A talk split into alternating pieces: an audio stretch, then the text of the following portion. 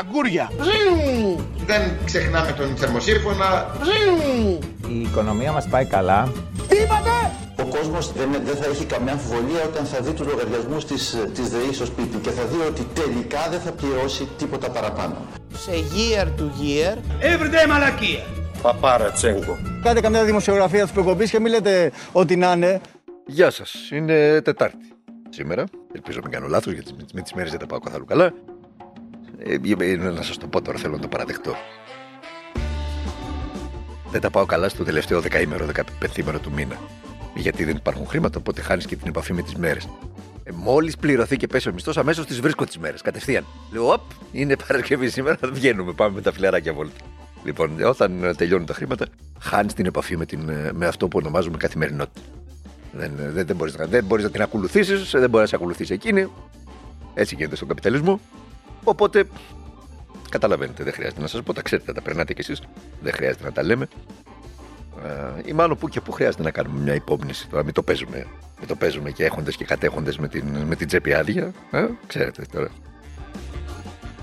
Ειδικά εμείς εδώ στη δημοσιογραφία, ξέρετε πώς τις έχουμε. Στα τριάντα δύο χρόνια, εγώ που είμαι στα πολιτικά γραφεία έτσι, και, στα, και στα δημοσιογραφικά γραφεία, ξέρετε πόσους γραβατωμένους με ωραία αμάξια που τους βλέπεις και λες: ωραία, φίλε, αυτοί πρέπει να έχουν εκατομμύρια στην τράπεζα. Άμα τους γυρίσεις ανάποδα, ούτε μισό ευρώ δεν θα πέσεις. Από την πρωτοβόλη τους, από την τσέπη τους. Λοιπόν, το ξεπερνάμε τώρα, πάμε στα, πάμε στα σοβαρά. Έτσι. Λοιπόν. Κάναμε τις συστάσεις, δεν τις κάναμε. Είμαι ο Δημήτρης Κατζενικόλας και ακούτε το καθημερινό podcast του Τμήματος Πολιτικών Ειδήσεων του Ντοκουμέντο. Από την προηγούμενη Κυριακή. Ε, και το αποτέλεσμα το εκλογικό στην Ιταλία, όπου μείναμε όλοι άφωνοι με την άνοδο του φασισμού και της ακροδεξιάς και της ε, Φρατέλι Τζόρτζια και της Τζόρτζια Μελόνι, ε, λες και είναι κανάγνωστο φαινόμενο, ειδικά στην Ιταλία ο φασισμός. Ε, ρωτάνε κάποιοι, δήθεν αθώα εδώ στην Ελλάδα, μα εδώ στην Ελλάδα δεν έχουμε, γιατί δεν έχουμε άνοδο του φασισμού στην Ελλάδα, ε, άνοδο της ακροδεξιάς, ε, ρητορικής, ενώ έχουμε τραβήξει τόσα. Έχουμε χρεοκοπήσει, μας έχουν ρίξει τρία μνημόνια στο κεφάλι, μια χιλιάδα conditionalities. Μας έχουν απειλήσει οι Βρυξέλλες περισσότερο από οποιαδήποτε άλλο κράτος στους είκοσι οκτώ, όταν ήταν εκεί η Μεγάλη Βρετανία, τώρα είκοσι επτά. Ε, γιατί εμείς δεν αντιδράσαμε όπως αντιδρούν οι Ιταλοί, για παράδειγμα, να πρημοδοτήσουμε έναν ακροδεξιό κλόουν, τον οποιοδήποτε, δεν έχει σημασία, και να έχουμε την άνοδο της ακροδεξιάς εδώ. Ε, βρεχαζούλια, θα σας το πω πάρα πολύ απλά για να το καταλάβετε. Διότι εδώ στην Ελλάδα τους κάναμε κυβέρνηση. Τι νομίζετε ότι είναι ο Βορύδης? Τι διαφορά έχει η Μελόνι από τον Άδωνη? Πείτε μου. Βάλτε τις ομιλίες τους μπροστά μπροστά. Δείτε την, βάλτε την ομιλία της Μελόνι και βάλτε τον Άδωνη. Γατάκι είναι η Μελόνι μπροστά στον Άδωνη. Τι διαφορά έχει ο Σαλβίνι από τον Πλεύρη? Τι διαφορά έχει αυτός ο κλόουν ο Σαλβίνι και όσα έλεγε και έκανε και έπρατε κατά καιρούς, από τον Πλεύρη που πήγαινε στην πλατεία Εξαρχείων αξιμέρωτα και τραβούσε βίντεο με το, με το τηλέφωνό του και έβλεπε και πίσω μην του την πέσουν διάφοροι τύποι για να αποδείξει στο εκλογικό του κοινό ότι έκανε. Κατέλαβε τα χειμερινά ανά, ανάκτορα. Τι διαφορά έχουν αυτοί οι κλόουν που σήμερα είναι υπουργοί με τους κλόουν τους ακροδεξιούς της, της Ιταλίας? Πείτε μου τη διαφορά, να πάμε και στα σοβαρά. Τι είναι το κυρίαρχο σύστημα στην Ελλάδα? Αυτά τα mainstream κανάλια που βυσοδομούν καθημερινά υμνώντας τον κυβερνήτη, υβρίζοντας τους εργαζόμενους, στοχοποιώντας κάθε αντιπολιτευτική φωνή, παρακολουθώντας δημοσιογράφους και πολιτικούς τους αντιπάλους. Τι διαφορά έχει η οικονομική ελίτ με τα κανάλια και τα ενεργειακά καρτέλ που απομυζούν τον κόπο του ελληνικού λαού θησαυρίζοντας ως άλλοι μαυραγορείτες με την ακροδεξιά στην Ιταλία? Τι διαφορά έχουν όσοι άφησαν να πεθάνει αβοήθητος σε ένα κρεβάτι τον κόσμο εκτός ΜΕΘ, επειδή θα ξόδευαν χρήματα αν έφτιαχναν ΜΕΘ? Όσοι έκαναν το κορυφαίο παγκόσμιο σκάνδαλο της Novartis και Βορεία, που αθώωσαν τους εμπλεκόμενους στα μαύρα ταμεία της Siemens, που τρέχουν όσους προσπάθησαν να βγάλουν μια άκρη με τα σκάνδαλα, τους τρέχουν σε ειδικά δικαστήρια, που ανακάλυψαν και ανακαλύπτουν ακόμα και σήμερα ασύμετρες απειλές στα σύνορά μας από τους πεινασμένους, αλλά όταν ο άνεμος παίρνει τα τουρκικά ερευνητικά εντός των χωρικών μας υδάτων, είναι Δευτέρα. Που βγάζουν καθημερινά πολεμικές ιαχές, αλλά την ίδια ώρα που ψηλώνουν τα νησιά από πολύτιμο στρατιωτικό υλικό για να το στείλουν στην Ουκρανία. Τώρα κρύβονται πίσω από τον εθνικό κίνδυνο. Πάλι ο εθνικός κίνδυνος. Γενναίες Ελλήνων μεγάλωσαν με τον κίνδυνο από το βορρά. Τώρα πάλι ο εθνικός κίνδυνος μπροστά μας. Να μην μιλάμε, να μην ασκούμε κριτική. Να μην μιλάμε για τις ΜΕΘ, να μην μιλάμε για την ακρίβεια, να μην μιλάμε για τη φτώχεια. Γιατί, Γιατί είμαστε σε εθνικό κίνδυνο. Αγνός, ανώθευτος φασισμός. Δεν κρύβεται ό,τι και αν κάνουν. Όπως και να το φτιασιδώσουν. Γι' αυτό δεν υπάρχει ακροδεξιά στην Ελλάδα. Γιατί την κάναμε κυβέρνηση. Γιατί μας καρεύτηκε στη Νέα Δημοκρατία. Και στο πρόσωπο του Κυριάκου Μητσοτάκη βρήκε τον κυβερνήτη της, αυτόν τον sui generis πολιτικό, μασκαρεμένο σε ακροκεντρό νεοφιλελεύθερο για να μπει στο Μαντρί να φάει τα πρόβατα. Όποιος το κατάλαβε, το κατάλαβε. Για στο πάρει τώρα και η ομάδα αλήθειας να το κάνει ό,τι θέλει. Φασίστες είστε. Ακροδεξιοί. Όπως η Τζόρτζια Μελόνι. Γι' αυτό δεν έχουμε φασισμό στην Ελλάδα. Και ακροδεξιά. Γιατί τους κάναμε κυβέρνηση. Απόλυτα εκτεθειμένοι τώρα. Για να πάμε και στο θέμα των ΜΕΘ που έσκασε χθες μετά τη μελέτη του, του καθηγητή Λίτρα, που λέει το αυτονόητο η μελέτη, έτσι. Ότι το ενενήντα οκτώ τοις εκατό των ανθρώπων που έπρεπε να διασωληνωθεί σε ΜΕΘ και δεν διασωληνώθηκε γιατί δεν υπήρχαν ΜΕΘ, απεβίωσε. Απλό είναι. Επιστημονικό, ιατρικό, δεδομένο. Πώς θα ήταν αλλιώς. Να ακούσουμε, για να μην τα λέω εγώ, να ακούσουμε έναν γιατρό διευθυντή που έδωσε τη μάχη όλα τα δύσκολα τα προηγούμενα χρόνια στην εντατική του Παπα-Νικολάου στη Θεσσαλονίκη, τον κύριο Καπράβελο. Να τον ακούσουμε. Το πρώτο θέμα που θίξατε κι εσείς είναι το τι συμβαίνει εκτός μονάδων εντατικής θεραπείας. Αυτή ενενήντα επτά κόμμα επτά γιατρέ. Ναι, η απόκρυψη αυτού της, της, της τραγικής κατάστασης που βιώναμε, της εφιαλτικής κατάστασης που προσπαθούσαμε να βρούμε κρεβάτι εντατικής για όλους αυτούς τους συνανθρώπους μας που δεν μπορούσαμε να τους βοηθήσουμε και προφανώς απεβίωσαν γιατί δεν είχαν τη βοήθεια. Ε, αυτό είναι το ένα θέμα. Και το δεύτερο και το κυριότερο είναι ότι η μονάδα δεν είναι τα ντουβάρια και οι αναπνευστήρες. Είναι και το εξειδικευμένο προσωπικό που λείπει, που ακόμη στενάζουν πολλές μονάδες της επαρχίας παρά τις υπεράνθρωπες προσπάθειες. Δεν μπορεί να κρατήσει η μονάδα εντατικής θεραπείας ένας με δύο γιατροί. Προσπαθούσαμε και εμείς από Θεσσαλονίκη και συνάδελφοι Μάλιστα. από Αθήνα να βοηθήσουν, αλλά δεν ήμασταν αρκετοί να, να, να ξεπεράσουμε τις τραγικές ελλείψεις και αυτό τον εργασιακό μεσαίωνα. Δεν επιρρύπτει κανείς ευθύνες σε εσάς, κύριε Καπραβέλο, και στους γιατρούς. Ένα μεγάλο ευχαριστώ οφείλουμε όλοι. Αυτός είναι. Δεν χρειάζεται να πούμε κάτι άλλο εμείς. Έτσι. Τώρα ακούσατε. Μίλησε για απόκρυψη της τραγικής κατάστασης που βιώναμε, που βιώνανε δηλαδή, ο καλός γιατρός. Από ποιους, γιατρέ, απόκρυψη? Από τα χαροπά mainstream κανάλια προφανώς εννοείται, έτσι. Και από τον κυβερνήτη. Ε? Και από τον κυβερνήτη. Για ακούστε τον εκείνες τις κρίσιμες ημέρες, από το βήμα της Βουλής, τι έλεγε ως πρωθυπουργός. Ακούστε τον. Πήγατε και είπατε στη Θεσσαλία τα απαράδεκτα, εικόνες που δεν ανταποκρίνονται σε καμία, σε καμία ε, ε, πραγματικότητα που υπάρχει σε ελληνικό νοσοκομείο. Πού τα είδατε αυτά να συμβαίνουν? Πού τα είδατε να συμβαίνουν? Υπάρχουν σήμερα ασθενείς διασωληνωμένοι εκτός ΜΕΘ? Ναι, υπάρχουν. Υπάρχουν. Είναι σε κρεβάτι με κανονική φροντίδα? Είναι.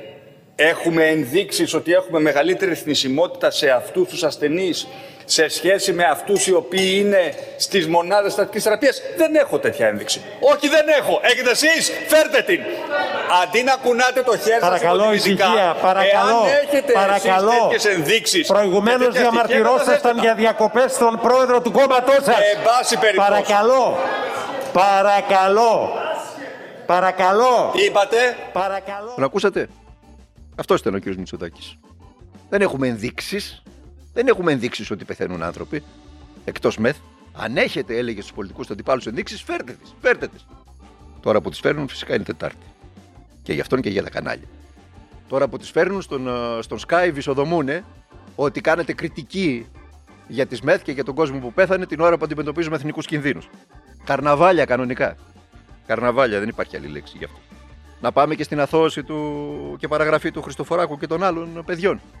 Που τα χρόνια του μεγάλου, του ωραίου και του αληθινού τα παίρνανε μια χαρά. Τις μίζες. Από τα μαύρα ταμεία της Siemens. Τα, τα μάρκα. Και τα πηγαίναν τάχαμ στο Πασόκ, στα ταμεία του Πασόκ. Και λέγε τα έχει ανάγκη το κόμμα. Για να συνεχίζει να μας κυβερνά προφανώς. Έτσι. Αλλά τώρα, δεκαπέντε χρόνια μετά, νερό και αλάτι. Μόνο τα χρέη μείνανε στον απλό κόσμο. Για ακούστε. Ακούστε πάλι, όχι από μένα, για να μην μας κατηγορήσει και κάποιος για αντιπολίτευση. Ακούστε από ποιον κάνει, από ποιον. Α, θα ακούσετε τη φωνούλη του και θα καταλάβετε. Από το δύο χιλιάδες έξι ερευνά. Από το δύο χιλιάδες έξι ερευνά, Λεωνίδα μου, και δίωξ τον κύριο Χριστοφοράκο ίσχυ, ίσχυσε. Το δύο χιλιάδες εννιά, μετά από τρία χρόνια, η γερμανική δικαιοσύνη τον παγλάρωσε τον Μάιο και τον Αύγουστο έχει εκδώσει απόφαση. Έλεος! Έλεος! Από Μάλιστα. Γιατί μην μου πείτε δεν είναι σκάνδαλο. Χάθηκαν επτά εκατομμύρια δραχμές σε μετρητά. Μάλιστα, μας διάβασα ένα πολύ ωραίο. Το σύνθημα λέει τη Νέα Δημοκρατία στην έναρξη της εξουσίας ήταν σεμνά και ταπεινά. Ενώ τώρα λέει άλλαξε, είναι σεμνά και μετρητά. Διότι πήγαν και πήραν τα πέντε εκατομμύρια ευρώ σε τσάντες. Φαντάζεσαι πέντε εκατομμύρια ευρώ σε τσάντες. Δηλαδή βγήκε, φαντάζεσαι τώρα αυτά τα τέσσερα, πέντε, έξι, επτά κοράκια που βγήκαν με τις τσάντες από την Τράπεζα της Ελλάδος, πήγαν στα γραφεία και να μοιράζουν τα ευρώ, ρε, τα ευρώ του, του, του ελληνικού λαού. Πάνω πακέτωση, ένα πακέτωση, ένα πακέτωση. Πρόσεχε, αυτό έγινε. Λεηλασία. Πασόκ και Νέα Δημοκρατία είναι κλέφτες και μαδότες. Αυτός ήταν ο Άδωνις. Πριν πάει στη Νέα Δημοκρατία, μιλάει για το σκάνδαλο της Siemens και για τη Νέα Δημοκρατία. Τόσο γκροτέσκο κατάσταση σε αυτή τη χώρα, δηλαδή πραγματικά δεν υπάρχει παρόμοια της στον πλανήτη. Ο Άδωνις μιλάει για τις σακούλες με τα ευρώ. Και λέει ότι το Πασόκ και η Νέα Δημοκρατία είναι κλέφτες. Τώρα ο ίδιος βέβαια είναι αντιπρόεδρος, τον έναν κλέφτη. Και βρίζει τον έτερο κλέφτη, ξέρετε γιατί. Γιατί δεν θέλει να ξανασυνεργαστεί με τον πρώτο κλέφτη, που τώρα έπαψε να είναι κλέφτης. Καταλάβατε. Όχι. Δεν πειράζει. Καλύτερα. Τα ελληνικά μέσα μαζικής ενημέρωσης έχουν καταφέρει να κάνουν το Χίτλερ μητέρα Τερέζα. Απλό είναι. Και τώρα, για να σοβαρευτούμε πραγματικά, θα μου επιτρέψετε να κλείσουμε το σημερινό podcast με ένα δίλεπτο ηχητικό. Δύο λεπτά είναι και θέλω να το ακούσετε. Όλο αυτό το ηχητικό. Σας το αφήνω εδώ, ως υπόμνηση πως η γενναιότητα συναντά την τιμιότητα. Πώς η γενναιότητα συναντά την τιμιότητα. Πώς κάποιος μπορεί ταυτόχρονα να είναι βαθύτατα Έλληνας, αλλά να μάχεται υπερβομών και αιστιών και ταυτόχρονα να είναι και αριστερός. Ο κύριος που θα ακούσετε δεν είναι πια στη ζωή. Η Ευρωπαϊκή Ένωση τιμά τα εκατό του χρόνια από τη γέννησή του. Και του έφτιαξε μια αίθουσα στο Ευρωκοινοβούλιο με το όνομά του. Θα τον ακούσουμε τον ίδιο. Σε αυτό το δίλεπτο ηχητικό, κάποιος συνέλεξε τις, τα, τα αποσπάσματα από τις ομιλίες του στο Ευρωπαϊκό Κοινοβούλιο. Ακούστε το. Ακούστε τον και βγάλετε εσείς τα πήρες συμπεράσματά σας. Εγώ δεν θα πω κάτι άλλο. Θα τα ξαναπώ μαζί αύριο στο, στο καθημερινό podcast του Τμήματος Πολιτικών Ειδήσεων του Ντοκουμέντο. Να περνάτε, να είστε καλά, να προσέχετε τον εαυτό σας και πάνω απ' όλα να αγωνίζεστε για τα πάντα. Διεκδικούμε την αποκατάσταση του δικαίου. Μπορούμε ο γερμανικός λαός και ο ελληνικός λαός να αποτελέσουν τους παραστάτες για τη γέφυρα θηλείας όλων των λαών της Ευρώπης. Τα ερωτήματα περισσότερο, αν θέλετε, κατά περίεργο τρόπο, εγώ τα λέω ηθικά ερωτήματα. Για ποιο λόγο δεν εκπληρώνουν τις οφειλές απέναντι στην Ελλάδα, ενώ τις έχουν εκπληρώσει σε όλο τον κόσμο. Η Γερμανία δεν επιστρέφει στην Ελλάδα τους αρχαιολογικούς θησαυρούς που άρπαξε το Τρίτο Ράιχ. Η Αγγλία αρνείται να επιστρέψει τα μάρμαρα του Παρθενώνα. Η Γαλλία ούτε καν συζητά να επιστρέψει την Αφροδίτη της Μήλου. Αν, όπως λέτε, ο πολιτισμός είναι το πιο δυνατό σημείο της Ευρώπης, δεν μπορεί να στηρίζεται στην αρπαγή, τη λαιλασία και τη λαφυραγωγία.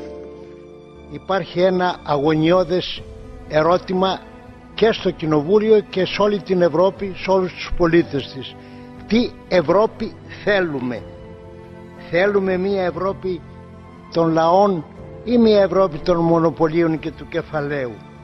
Θέλουμε μια Ευρώπη των πολιτών και της λαϊκής κυριαρχίας ή θέλουμε μια γερμανική Ευρώπη ή μια ατλαντική Ευρώπη? Προειδοποιώ όμως όλους όσους ονειρεύονται να διώξουν την Ελλάδα από την Ευρώπη ότι ματαιοπονούν. Η Ευρώπη λεκτικά, μορφολογικά, ενοιολογικά, ουσιαστικά είναι γέννημα της Ελλάδας. Δεν σας τη χαρίζω με την Ευρώπη. Δεν σας τη χαρίζω με την Ευρώπη. Κοιτάμε το δίκαιο, να θριαμβεύσει το δίκαιο. Για τη δικαιοσύνη παλεύομαι και για τη δικαιοσύνη αγωνιζόμαστε εδώ μέσα.